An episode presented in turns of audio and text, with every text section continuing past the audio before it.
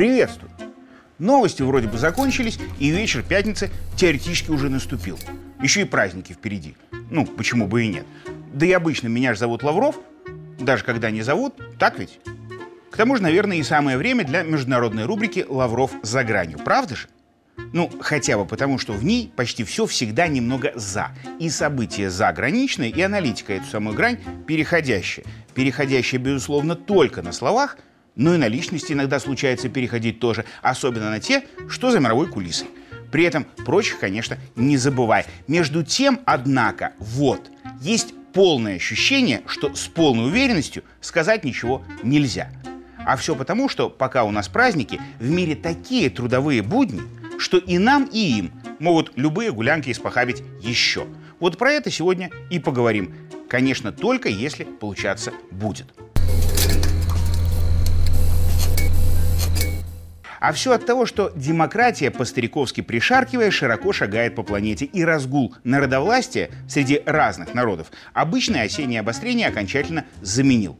Взять хотя бы Бразилию за одно место. Пытались США, которым в этой самой крупной южноамериканской стране, вынь да хотелось зверствие учинить чтобы после них любой из победителей электоральной схватки как-то позговорчивее с американским старшим братом стал. А то старший брат вон уже у стал заговариваться. Поэтому Штаты, сетевые мощности подключив, и устроили из компании в чужом монастыре бразильский сериал по своему уставу с обвинениями кандидатов в сатанизме, масонстве и прочих, пока не модных отклонениях. В итоге выиграл вроде бы Лула, но и соперник его Болсонару тоже как-то пока не то чтобы очень проиграл. Вот и ходят сторонники обоих двух по местным кабакам и капакабанам и не знают, то ли у них в государстве самбо, то ли амба. Все как в классическом советском фильме про барона Мюнхгаузена. Сначала намечались торжества, потом аресты, потом решили совместить. Разве что одно отличие пока все же есть. Силовики Бразилии тоже слегка в растерянности. То ли повседневную броню на патрулирование одевать однобортную, то ли парадную форму напяливать. Есть мнение, что как только это выяснит, так и остальное прояснится. А пока остается только надеяться, что до совсем большой драки не дойдет. И США в Бразилии все же проиграют. Или, например, пару слов за Израиль. Вы будете смеяться, но в избранной стране опять избирательная кампания в парламент. Пятые выборы за 4 года. И прям напрашиваются слова про «даст Бог не последнее». Причем не последнее, хочется верить, это про годы. А вот что последние досрочные выборы, так это, кажется, уже и в Израиле почти никто не верит. А все потому, что и там, к расстройству штатов, люди стабильности хотят. Хотя там пока и не определились, какой. Какая-то часть проголосовала за уже шестое кресло премьера для Нетаньяху, а другая, вот ровненько наоборот – и на улице там пока не вышли, кажется, лишь по причине, что самбу танцевать не все еще любят. А так предпосылки, как говорится, их есть у меня. И только в самих США. А хотя нет. В этом году промежуточные выборы в Конгресс в самих США в кои-то веки, наконец, идут по той же методичке, которую они последние десятилетия всем подсовывали со словами «не будут брать, отключим SWIFT».